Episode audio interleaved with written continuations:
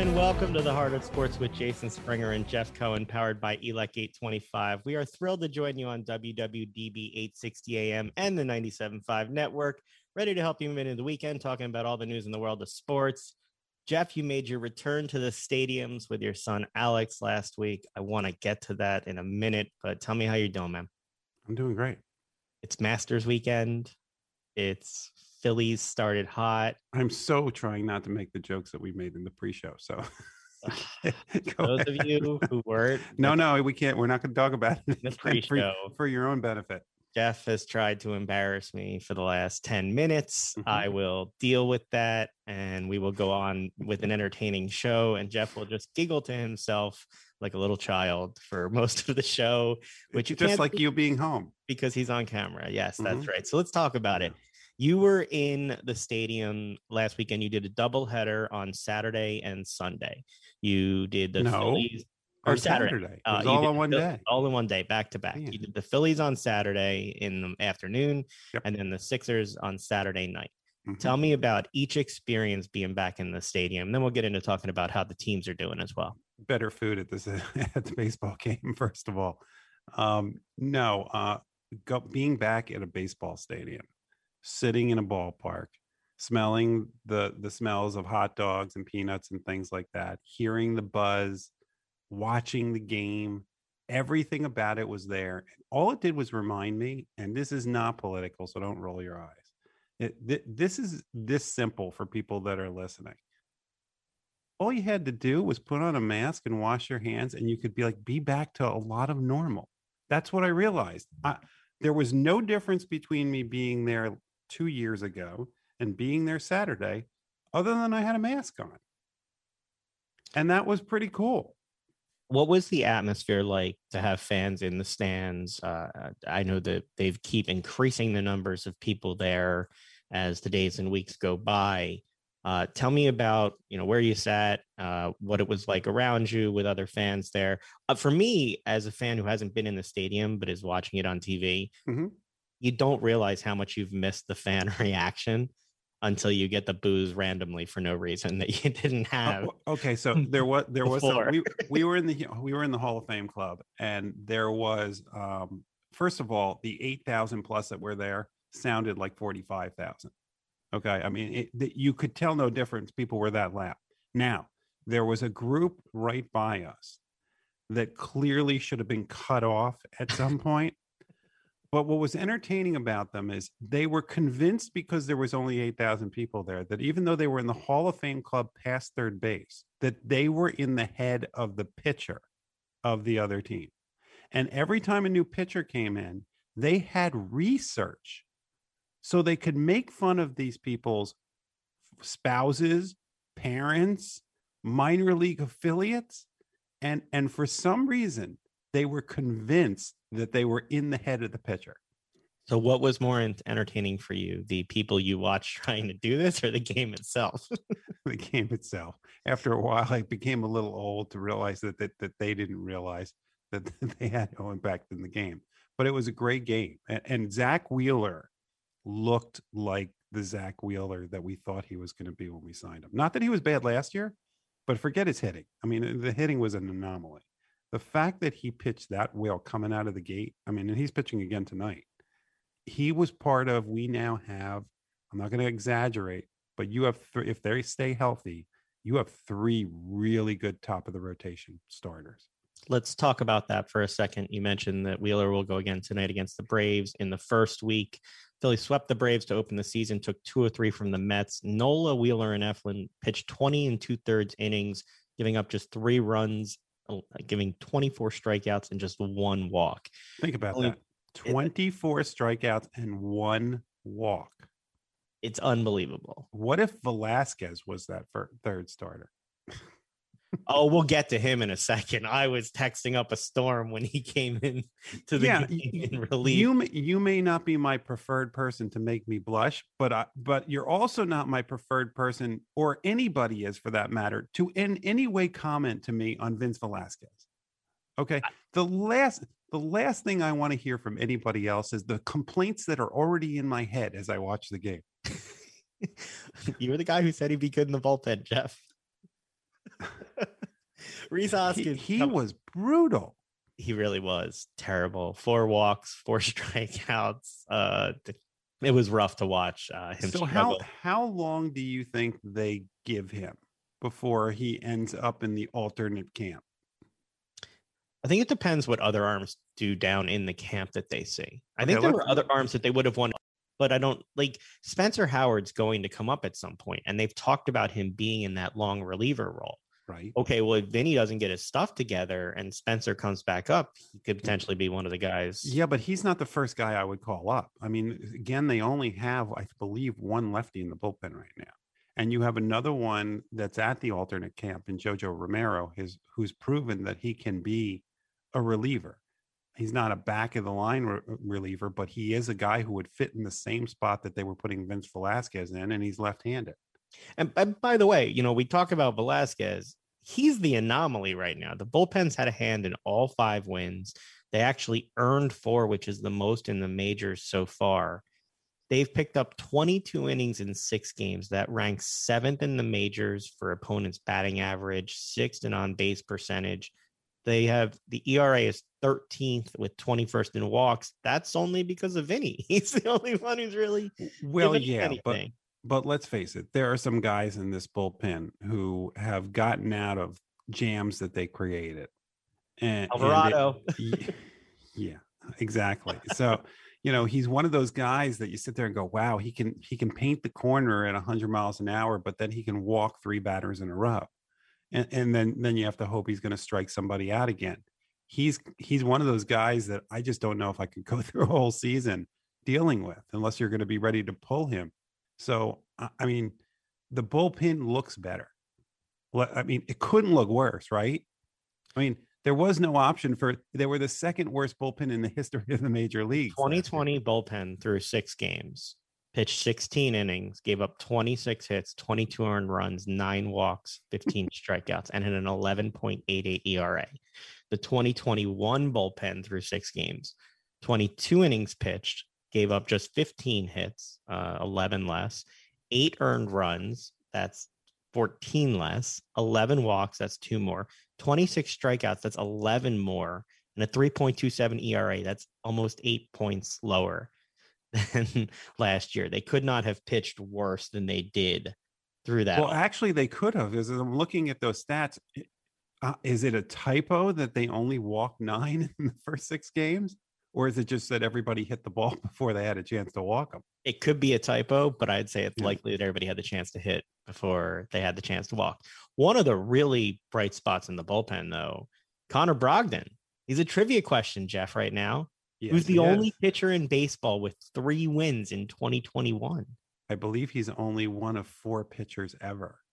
And then in the first six games of a team of a team season, he has three wins as well.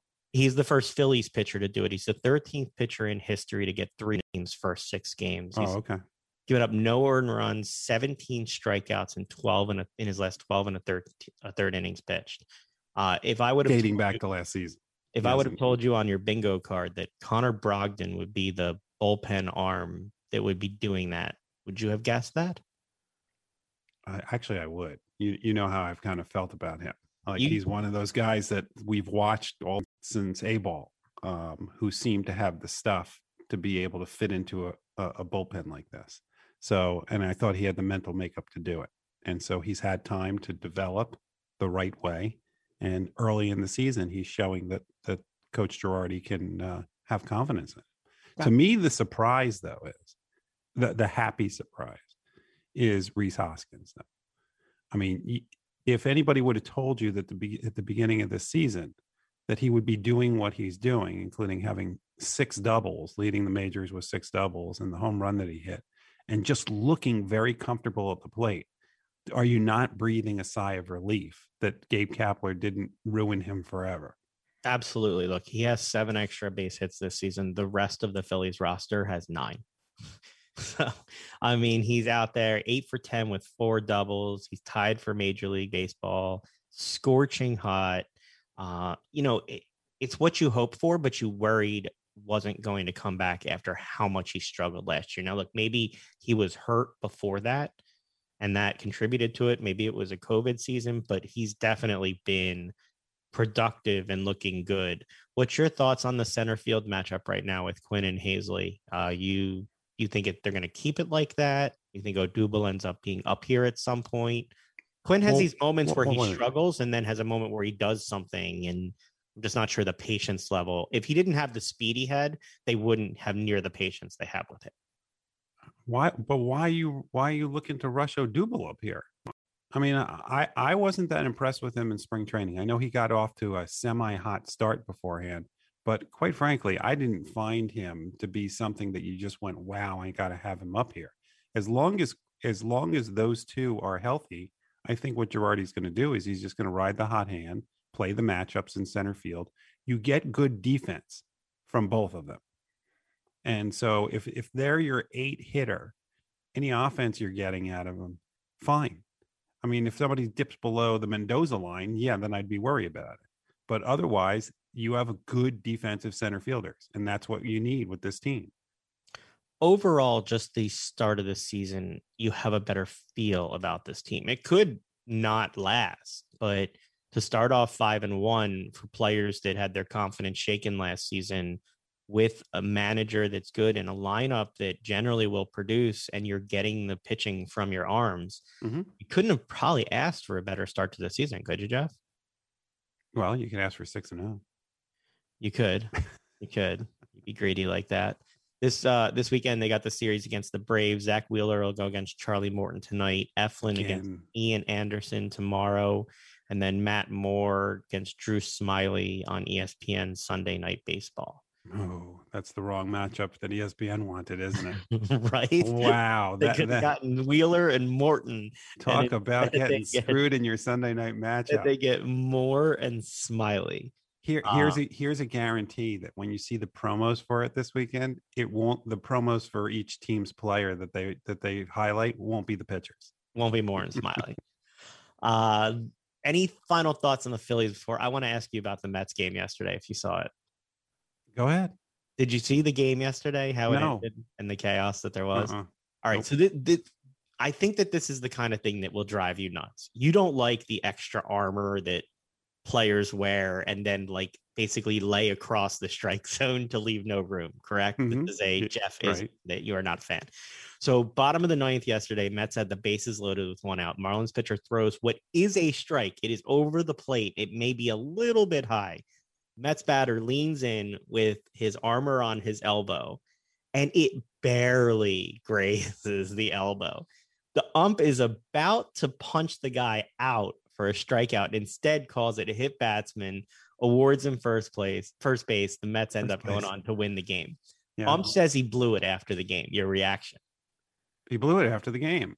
The the umpire has discretion to say whether somebody leaned into a pitch, I believe and if they have discretion they should use it and if the, if they're going to have replay in baseball why would that not be at the end of a game to decide it why would that not be someplace that you would use it we get 10 minute stoppages for like a ground ball that goes someplace. I couldn't believe they didn't review that yesterday. Yeah and I, I you know this whole thing about speeding up the game is not working. I mean, the Phillies had a game, uh, had a regulation game the other day that went over three and a half hours, and the announcers on the game were really struggling not to make fun of how long the game was going. They were early on when it was like two hours in, and it was still the fourth inning. They were making fun of the game. Look, they were everybody's mm-hmm. trying to be Yankees Red Sox. they want to have four four and a half hour games. Uh, well, we have one of the, we have one of those managers, so we do. As mm-hmm. we were getting off the air last week, we briefly touched on it. Um, Major League Baseball moved the All Star game to Coors Field in Colorado. We know now they had home run derby. They, uh, that that's what I'm talking about. You're going to see some home run in the game. It'll be home run derby and actual home run derby. Yes, Major League Baseball. Do not put those balls in a humidor before the game. Have some fun with this. Just have baseballs and let them hit it 500 and something feet. In just return, for fun. The governor of Texas decided he did not want to throw out the first pitch for the Rangers home opener, which had 41,000 fans in the stands. Who was he punishing? I, that that that was a good question himself. I mean, they weren't going to be there anyway. So. I mean, they they were honoring him by giving him the chance to throw out the first pitch, so he doesn't throw it out. I mean, that's like a little kid having a temper tantrum for no apparent reason. It it does show you though, you know, you see reports basketball next year is planning to have full arenas Mm-hmm. again. You see basically a full arena, uh, a full stadium in Texas there. We are moving in the direction of a majority of the fans being back in the arena, it seems. Well, is, is isn't it the Heat that's now going to have a vaccine section or a couple of vaccine sections? Yeah, you'll get like priority seating if you're vaccinated. So right, and, better and there'll be and, and there'll be less. Uh, I think there's only going to be like a seat empty between each one, so there'll be more people in that section.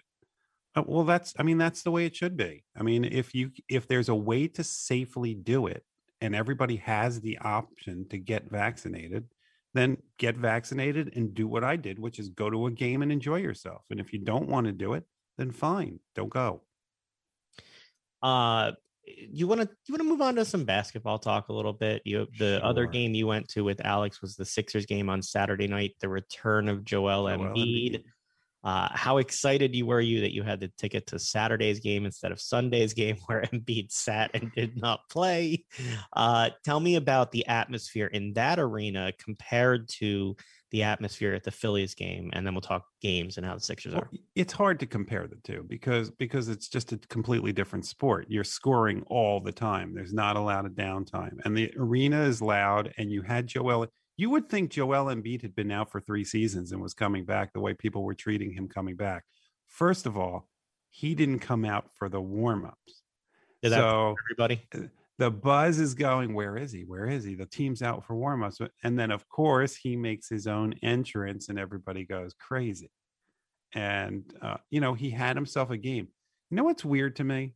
I was thinking about this while last year and the year before, we had multiple discussions about whose team were, was the Sixers. Was it Ben Simmons' team or was it Embiid's team? Which one should you keep if you had to get rid of them?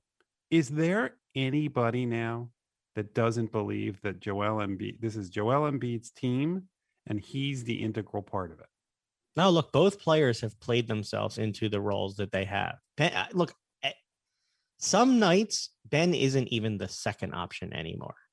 Eh, He's Well, what, what for scoring? He's not the For- fourth option. for anything. For he, you know, he on defense, he's a first option with with Thybulle for a matchup. But anything offensively, Tobias is your number two option. Seth Curry is an option before that. This is clearly Joel Embiid's team, but I think it's also as much about how Embiid has played, uh, same as what Ben has done. Ben hasn't shown the leadership, and he's had the opportunity to make this his team when Joel hasn't played. Joel hasn't played back to backs all the time. He hasn't played every game. He had a time when he was out, and there have been games that Ben just disappears.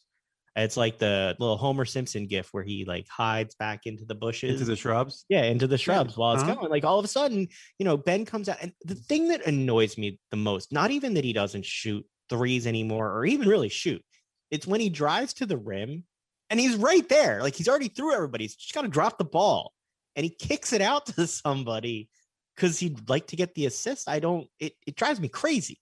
Well, the other thing is, is he was a machine at getting triple doubles in the past. When's the last time that Ben Simmons had a triple double? He's not scoring enough points to get a triple double. Well, but he's also not getting enough assists or enough rebounds either. He he's not. Yes, he is really good on defense. I keep hearing that he's one of the two candidates, but him and Rudy Gobert for defensive player of the year.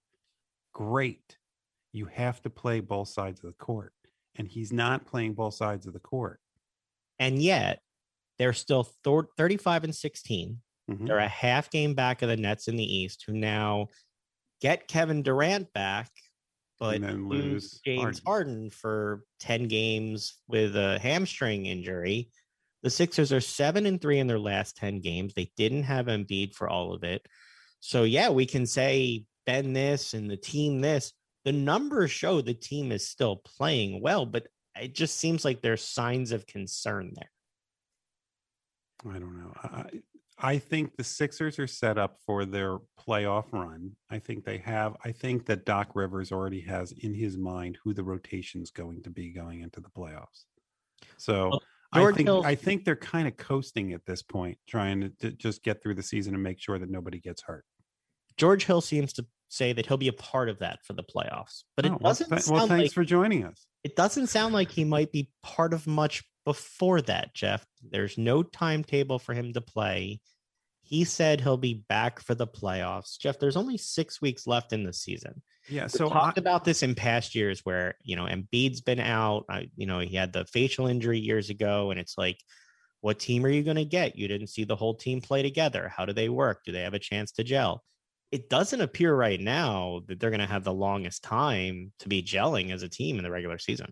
They obviously made a calculated decision that they thought that George Hill would benefit them. I think that decision was that George Hill would come off the bench, that he wasn't going to be a fifth starter. So there is this thought that they keep espousing that don't worry, he's a veteran. We can just plug him in in the playoffs. You can't just plug somebody in. Yes, because he's a veteran, it'll give him less time to adapt and, and be able to do it somewhat well. But you have to know your teammates. You have to know where they're going to pass the ball. A lot, of, if you look at a lot of passing, it's because they all know where they're supposed to be. You can't just pick that up no matter how old or smart you are. You have to go in there. And as you saw, as you and I saw when we did our little tryout, it, you don't know where you're going to be unless you're used to actually doing it. Yeah, I'm a good example of that. You- um, Sixers waived Ignas Brazdeikis. You're welcome. We we we, refer to him as Iggy in, Uh, you know, with the with the Michigan Wolverines. I know you're mourning the loss of another Michigan Wolverine on the Sixers. Uh, who are they going to try and get, Jeff? They've got a roster spot. It looks like Monday is the trade, or not the trade deadline, the deadline for people to be on a play on a team's roster to be able to. There's nobody left. Who do you want? There's nobody left. Maybe Jamal Crawford still hasn't signed somewhere and he's 90 years old. I just old. wonder if there's any buyouts. You hear like Otto Porter Jr. or somebody like that. Doesn't seem like they're going to get a big name though. They're going no, I, I think all, all the all the big names have been taken, half of them by the Nets. So the Nets bench is Blake Griffin and Lamar, Lamarcus Aldridge, and I mean th- there are guys that w- could have been good to come here off the bench, but again, I don't think they're losing any sleep over. I mean, you heard Doc Rivers say, "Great if they put they if we fill that last spot for this year, super. Maybe we'll fill it for next year." You think the Nets end worried. up actually playing together before the end of the season too? Same question we're asking about the The, Sixers. Well, the Nets, yes. Uh, I, I my prediction is they play one game. The, the, if you're talking about the big three, they play one game together, which will either be the second or third to last game of the season, and then they'll say we're good, and then they'll take the last game off, and then the playoffs will start. Sixers play Zion Williams and the Pelicans tonight at eight o'clock. Then they play the Thunder on a back to back tomorrow night. Looking forward to seeing who tries to guard Zion. Well, so for the first question is which game is Embiid playing? Is he playing? He's not going to play in both. So which one is he going to play in? Which one would you play him in? Who's tomorrow night? The Thunder. I'd play him tonight. I, the oh. Sixers could beat the Thunder without Embiid, but I, Embiid would be better off playing. Plus, you know, Embiid and Zion Williamson in the same game is kind of a marquee matchup, even though they don't play against each other necessarily. Um, I just think that would be a better place to play him so that you can win both games. Watching basketball out west at all, seeing what's going on. Denver out there. The Lakers seem to really be struggling. Drummond made his appearance, but they're still without LeBron and AD. Uh, any thoughts on what you're seeing out west? We talk about the East a lot. Milwaukee, the Nets. What, what do you? What else are you seeing? I'm thinking that that was a sh- that was a veiled shot at me being old. No. Yeah, I think that's good. Come on, you know Jeff isn't going to be up at So one o'clock in the morning to Here's the best part of shots game. when you take them without realizing them. I was like legit asking if you were watching the West Coast teams at all.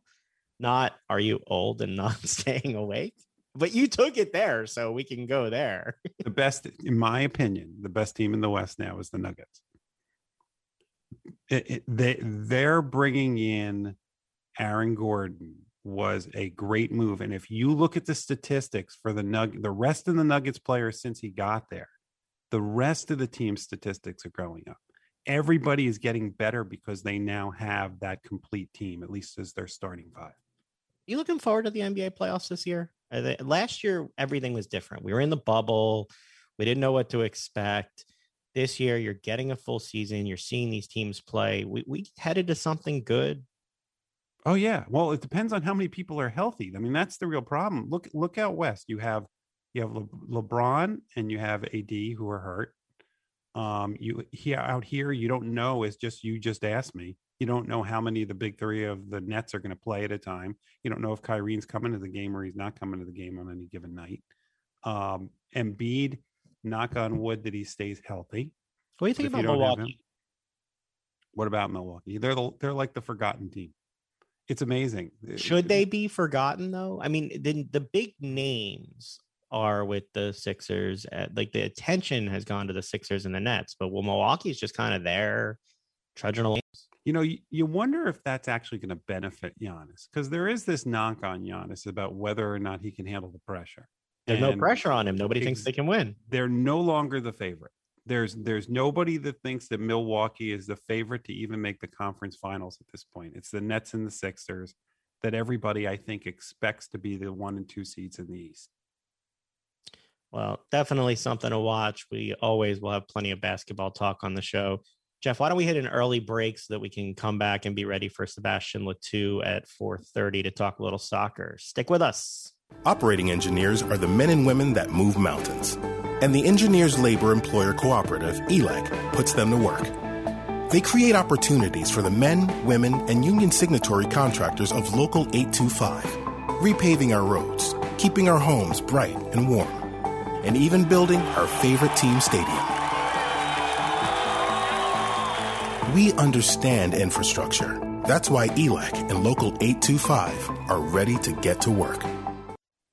Jeff, here we are back. We'll keep the sports talk going. Do you want to start our soccer talk before Sebastien joins us? You want to talk some hockey and move off? There's so many sports. The Masters is going.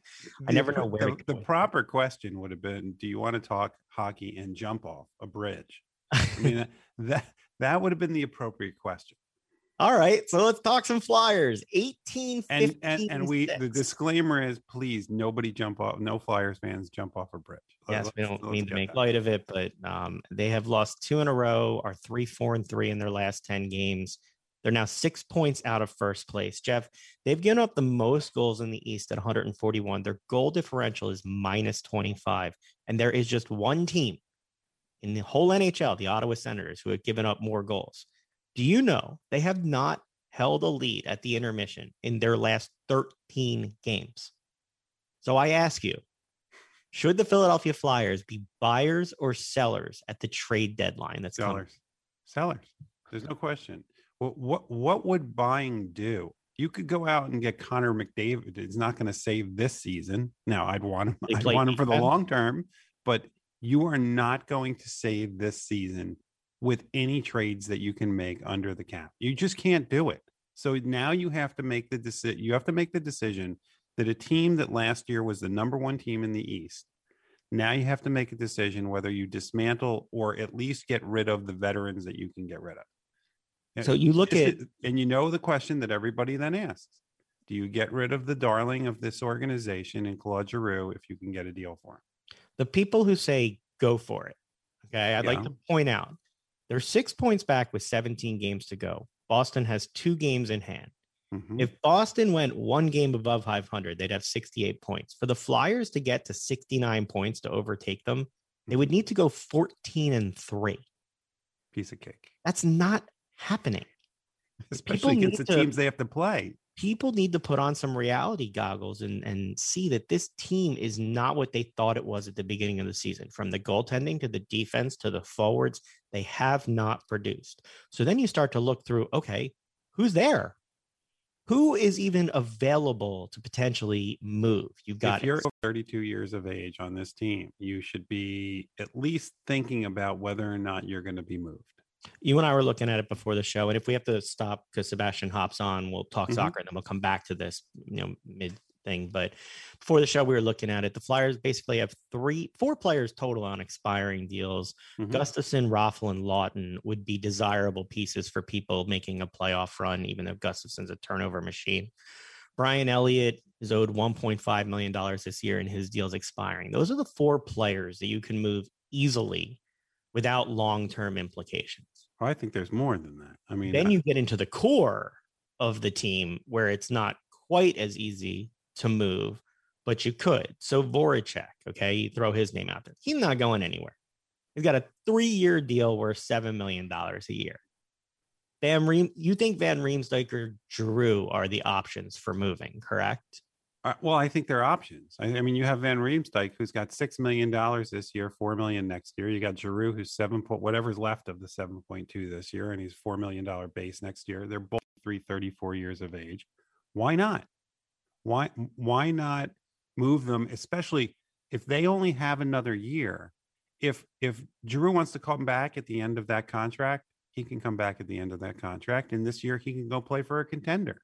I don't know why he wouldn't want to do it either it, it would benefit the organization and it would benefit him, except he's not going to be close to his house. And and Elliott makes total sense. Elliott has played eh, relatively well, not great, but if you need a veteran goaltender as a backup, he's a cheap option who's on an expiring contract. Why wouldn't you do that? Why don't we leave the hockey talk there? Let's move on, talk a little soccer real fast. Really excited to be joined by Philadelphia Union legend and broadcaster Sebastien Le Toux. Sebastien, thanks for the time. How are you today? I'm doing good. How you doing?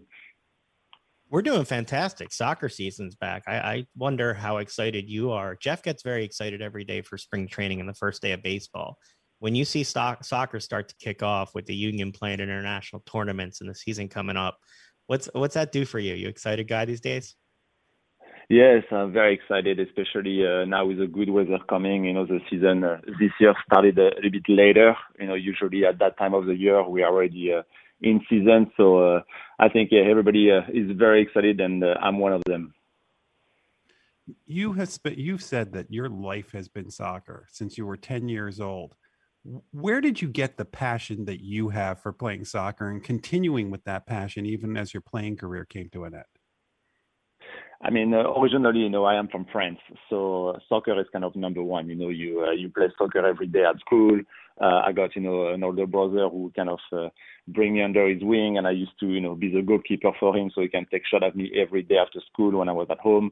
So it's pretty much like the only sport we play, you know, in Europe. So it's something that uh, I kind of got good at it, and I just pursue, you know, my uh, my dream to become a a professional uh, soccer player. And uh, luckily, you know, for me, it happened. And after, I just kind of like uh, get a, a great career in the U.S. and I fell in love with the country, and uh, I just decided to stay here. You know, you your career with the Union, you got to make two stops here. Your first inductee into the Union Ring of Honor, first All Star representative. What was it like for you to get to play in this city for these fans, and then obviously get to stay around for your after soccer career?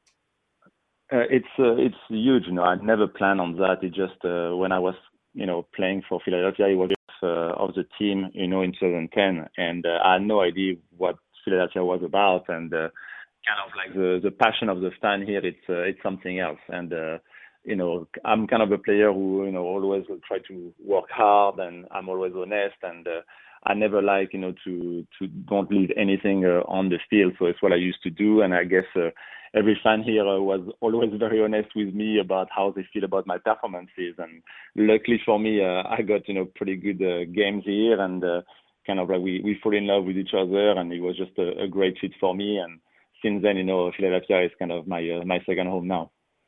As somebody that's come from Europe and knows soccer in Europe, what was it like to, for you to play for the first time with the Sons of Ben?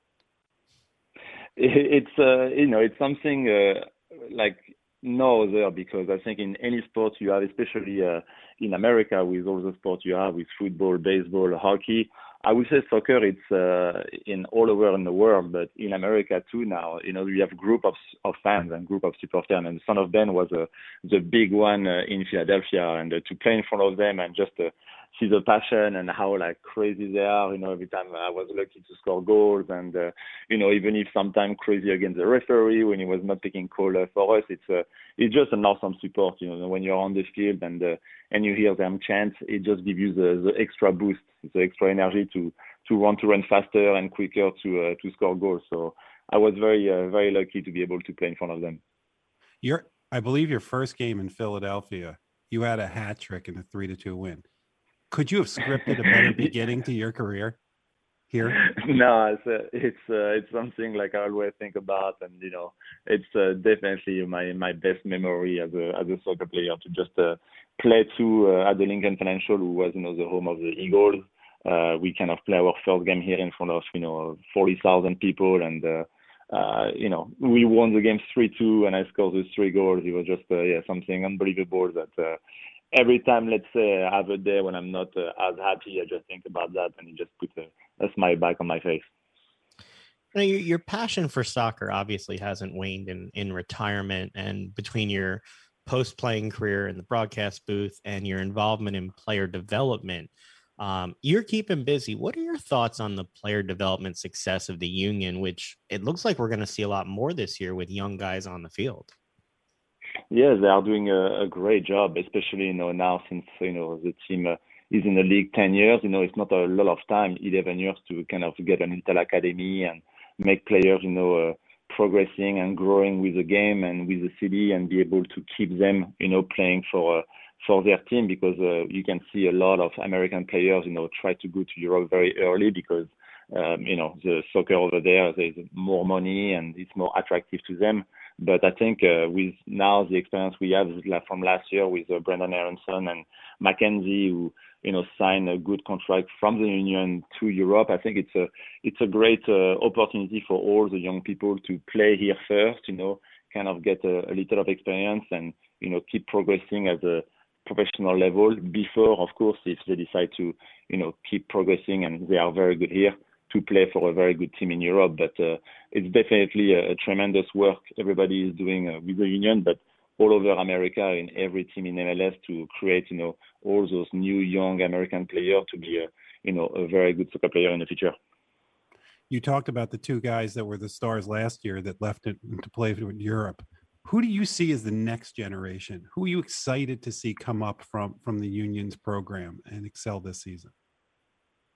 Uh, it's uh, it's hard to say because uh, like from last year they they signed I think uh, six or seven. I don't even have the round number uh, for you, but uh, it's you know of course everybody talk about you know Aaronson's brother, Paxton Aaronson, who who is just 17. You know, he's still very young, but because of you know his older brother, everybody is expecting him to be you know the next star. So I would say we can look for him. But there's a you know McGlynn, who is another player as a number 10. You know, you can always make good number 10 like Aaronson, who can be uh, maybe the, the next player as well. And after you have you know the maybe the generation who was a bit older than them who, signed before, like Matt Real and Anthony Fontana, who already got some game with the team last year. But I, I feel like maybe this year there might be uh, more playing times. And you know, if they take their opportunity, they can maybe uh, become the the next uh, young players that the f- formation of the academy, you know, did, and you know, go to play in Europe. I enjoy getting to see you on the the pre and half and post show. What's it been like for you with your post career as a broadcaster? What's that experience been? it is it is very different. Uh, I really enjoy it because uh, you know my heart is in Philadelphia, so I always love to uh, to talk about the game and talk about the Philadelphia Union because uh, I want them to do well. So I'm a kind of a, a fan as well too of the team. So it's very easy. It's just uh, you know to adapt uh, from playing to uh, and answering you know interview to just talking on TV and sometimes I have you know the producer uh, in your ear telling you you know uh, you have not a lot of time to talk about something. Uh, for me, you know, speaking English as my second language, it's a, uh, it's a little bit hard because at the beginning, uh, I try to always uh, speak very fast. So it was just an adjustment for me to always try to calm down and speak slowly so everybody can understand me. Especially, I know I still have an accent. I'm working on it, but I feel like it's going to be uh, here forever. Well, sounds like you're doing great with that. I did have a question. You're doing better than Jason. Yeah, you're doing better than me, and yeah. it's my first language, so don't don't worry about it. Jeff can't understand me on a regular day. Uh, you know, it was great to see the Union get a, a Concacaf win the other night. They played against Saprissa. Jim Curtin earned his hundredth major league uh, career win in soccer uh, as they go one nothing in the round of 16. Uh, what was your thoughts on Coach Curtin and the success that he's had with this team as somebody who's seen him on all different levels? I mean, you know, be able to uh, talk about Jim is it's nice because I, I knew him, you know, since he was an assistant coach, you know, for the team where I used to play. He became a head coach, and I was still on the team, and uh, I just really enjoy uh, to see him grow as a coach. You know, he he really learned a lot. He, he's a very humble uh, coach. He know you know that maybe he doesn't know everything right now, but he he always uh, loves to learn and uh, kind of uh, keep his game you know at a high level. And every time. You know, he does maybe has the, most money and you know as a team to get the you know the player or the star player than some team has, but he can always you know put a group together. So he's very good at that, and I think all the guys who, who play for for him uh, like to play for him, and they can, they know that he has their back, and it's very important, you know, when you play. So to see, you know, how he grew and where he brings this team right now with, uh, like you said, the first win in the Champions League uh, this week, and you know they have the second leg next week. It's uh, it's great to see, and uh, you know having 100 wins uh, with one team, it's uh, it's a great achievement. So hopefully he can keep going and uh, and go to 150 or 200 uh, very soon. Jim Curtin looks like the like the duck, like the guy who on top of the water just looks calm as can be, and underneath looks like there might be a frenzy going on. It, am I right about that? Is Jim the intense competitor behind the scenes that you kind of expect him to be? He is intense, but I think uh, all intensity was more as a player. I think as a coach, he knows that uh, he has to keep calm and uh, he can't really like get his emotion like taking the best out of him because you know sometimes uh, you know it's hard to uh, to keep calm, especially when you're a coach and you have you know some calls or you know you can be mad at some players, but he, he he's always uh, you know settled and calm when you talk to him. He, he's always a, a very nice uh, nice person to to talk to. He will never, I will say, I never really hear him say a bad word, you know, even on the bench, you know, to the referee or anything. So it's uh it's it's kind of nice to see. But I think he's one of the only coach uh, maybe uh, I've been with that. Uh, always uh, keep his cool and uh, his English was always proper, even if uh, you can see sometimes he, he was a little bit uh, mad about uh, the situation. Even though he's from Philly? even though he's from Philly, I know he has, he has a beautiful family, he has he, a family, you know, he has two uh, two daughters and, and kids, and he, I think he, he tried to to lead by example. At, at the end of the Saprissa game, there was an ugly tackle on Kai Wagner in stoppage time uh, one, I was surprised it only got a yellow. Two, I wonder how much does that carry over to the game that will be played at home on Wednesday night? Were you surprised by the call? What'd you think of the tackle? And and in games yes, like uh, this, in games like this, does that the, carry over? Yes, I mean the tackle was uh, was really really bad. He could have had a red card for sure, but on those game I know there is no uh, you know the VAR who doesn't exist for those Champions League games, which could have been a huge help for the Union because it was definitely a red card. But you can see on the replay, the referee like never really see, and he just gives a yellow card like so quickly to the player that he cannot really come back to his decision. And after that, you know, the reaction of Glesnes who tried to, you know, kind of stand up for his body, uh, Wagner who really like jump high after this tackle. You know, it could have been a, you know, big injury for Wagner. So I think the referee got it wrong, and um, it was hard for him to come back. And after, you know, with all the the brawl and the fight uh, with all the players, it was hard to kind of uh, get uh, you know the the end of it, and it was just at the end of the game. So I feel like it was kind of good to not have maybe as many fans in a stadium of Saprissa because it's usually a, a big environment to play there. So it was in the advantage of the Union. But for the second leg, I, I don't think he in Malher. I think there is this in the corner of the head, and you know the referee is going to be in charge uh, of this game on on Wednesday is going to know what happened in the first leg and keep an eye on the player who were you know involved in this incident. Do they, do they do that? Do they give you a warning before the game if if they're on the lookout and say like we know what happened in the last game, we're going to call this tighter? How do refs generally handle that with players when they know there's been an incident before? I mean, I feel like it, it depends about the referee, you know, and about uh, how the game goes. Especially, you know, after maybe 15, 20 minutes in a in a second game, I feel like if uh, you know, the, there's a lot of uh, tension and lots of bad foul. Usually the referee, you know, calls the, the two captains and say, hey, listen, like, let's, uh, you know, keep it clean. And if, uh, you know, there's another bad foul like that, he's not going to hesitate to uh, give a red card to, you know, both teams. So he try always to, to bring first, I think, the, the captain together, you know, if he can see that there is bad fouls, but uh, usually I think people forgot and you know just try to focus on the on the game and uh, try to win to qualify. Before we let you go, we'd be remiss if we didn't ask the question: What was it like for you to be the first person in, inducted into the Ring of Honor for the Union?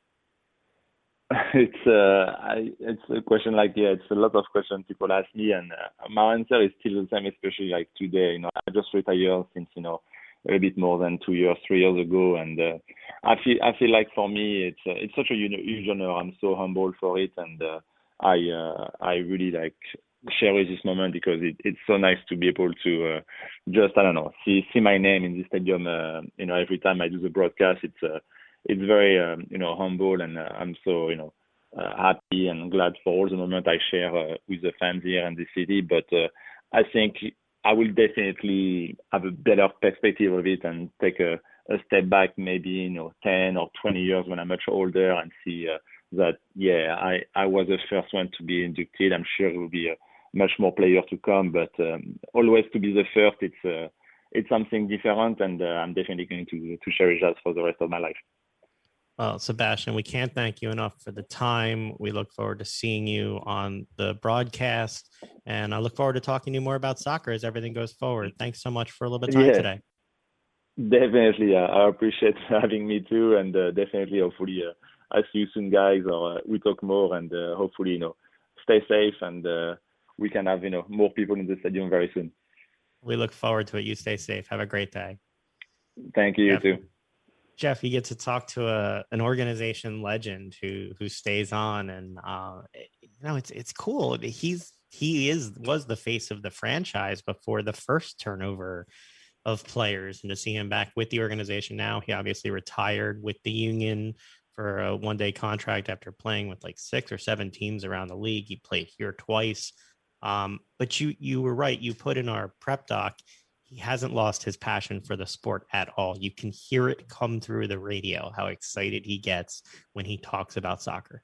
He really, I mean, he's really he was the face of the union, and I don't know even today. Would you say that there has ever been a bigger face of the union on the pitch? Not yet. Yeah. Yet. I mean, look, if if uh, Brenden Aaronson wasn't sold and he was here for longer. I mean, you look at the longevity of the player, the things that the player did while they were here. Mm-hmm. It's hard to find somebody who's meant more to the building of this organization than the Sebastien Le Toux. Is Jim Curtin the face of the organization right now? I think so. I mean, you you got some players who are Przybylko and and some guys like that who are mm-hmm. obviously stars in their own right. Andre Blake, you know, played for their international team. Uh, but I think that right now Jim Curtin is the face. But look, the Union are making waves. They have the top kit on ESPN for their new design of what they're wearing. They're getting attention. They're playing in the Champions League. They have the chance if they win Tuesday, uh, Wednesday night at home against Saprissa to advance to the round of eight. Yeah. By by the way, with regard to the kit, um, there there are times when I'm getting tired of like the new uniforms. You like, you them. know, but but I do like their uniforms, even though it is the the powderish blue and the yellow. It oh, works. It's it works. It's good which stuff. which leads me. This is not soccer related. Oh, you're going Red Sox.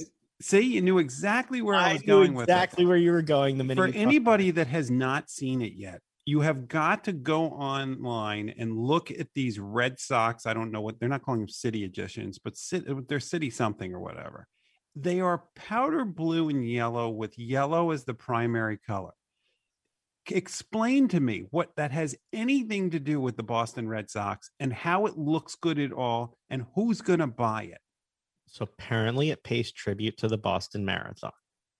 But the how? second I saw a Red Sox uniform without red, yeah, I thought Jeff's going to hate that. Well, and so see that how, how does it pay? How does it pay tribute to? Because because okay, that's good to know. I don't think anybody who looks at it says that. I don't. I don't see anything on there. If they put Boston strong, so if they would put Boston and then strong underneath it, that would be cool. Not the colors, but that would be cool. I don't get this at all. The funniest part is I judge my life by what will Jeff's reaction be.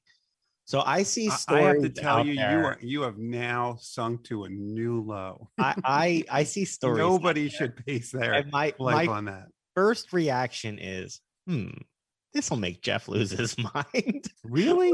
I th- that, that's what you thought of when you saw the jersey. I thought that you would hate it the second okay. I saw okay, it. Okay, so then the first thing I thought when I saw it was, "Where's the red?"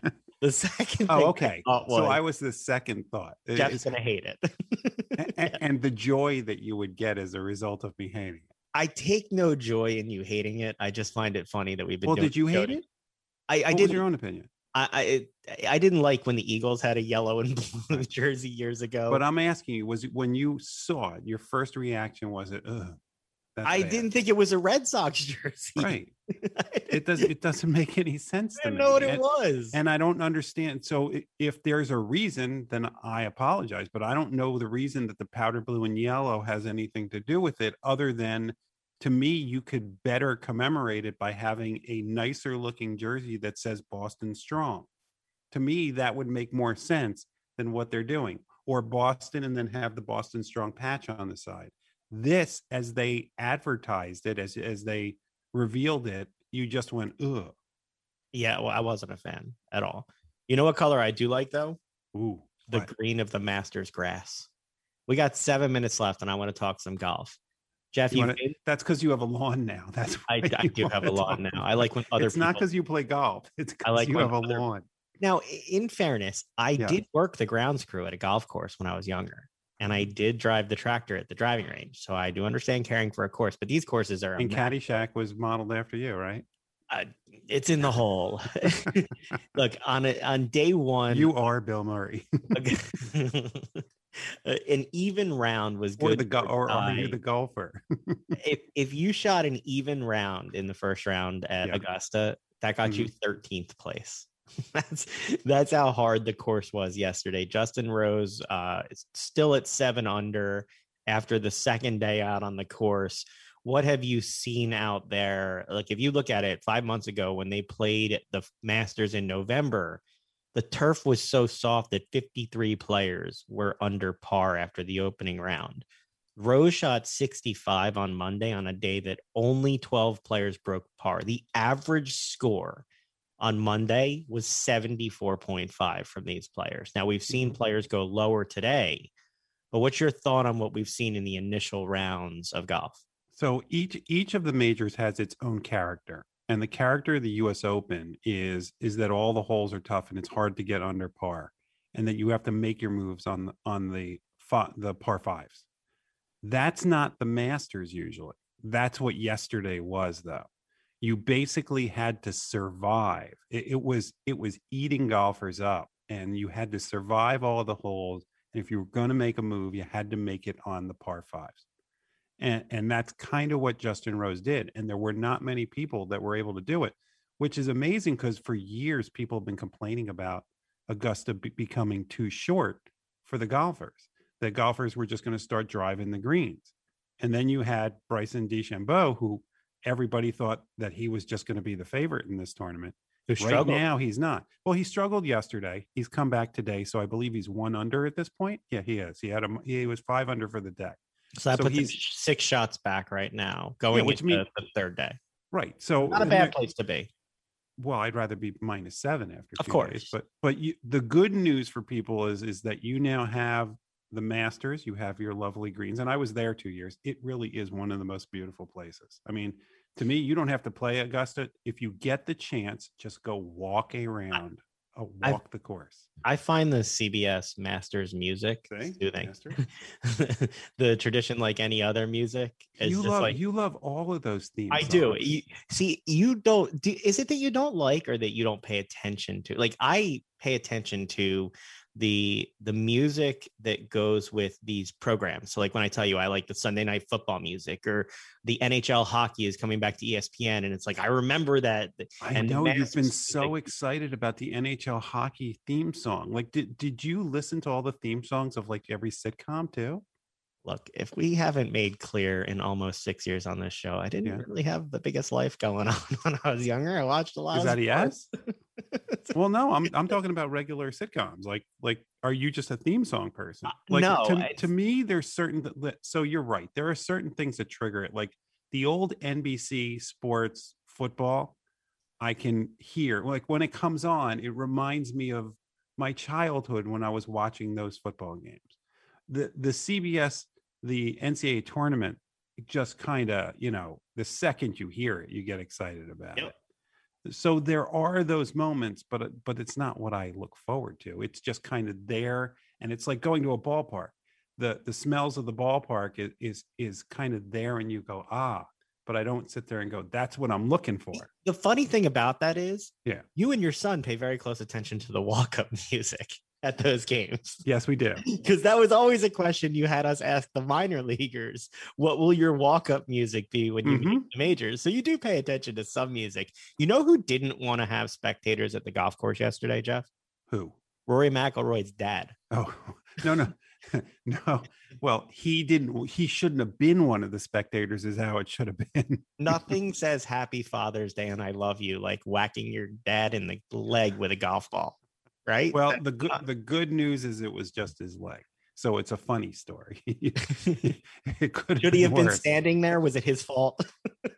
no. I mean, look, you're standing on it is amazing. So I don't know. Have you ever been to a golf tournament? Yes. Like a professional golf tournament? Not it, in a long time. Okay. It really is dangerous, but it's a danger that nobody accepts because if you watch a golf tournament let's say when you saw Tiger Woods hit a ball off the fairway into like the the rough stuff, everybody runs around it, lines up next to it, and there's a corridor for him to hit it through that's about four feet wide. now, if you've ever hit a now, golf if, ball, if it was me hitting and I shanked it, it would take out all the yes, people in the right of that corridor. But, but here's the thing: I've been to lots of practice rounds. Even the pros shank them a lot in those practice rounds. And it is not the safest place to be on the sides when there's a golf ball going. But we trust these guys and just accept that they're that good. So you didn't go stand there. You didn't like make the the gallery. No, no, I, no. I went far back. Actually, uh, it was raining when you went there, so I don't know. oh, for the Masters, the yeah. But I'm going to Kiawah Island in uh, in about a month to go to the PGA. Something to watch this weekend is the weather and see how that impacts the way the course plays and everything. 15 seconds. Any final words, Jeff? Uh, I just love the music for the Masters. Go golf. Thanks so much for joining us this week. Make sure to join us next Friday night to up. You start your weekend in style. Have you a great one, and we'll talk to you next week. Bye bye.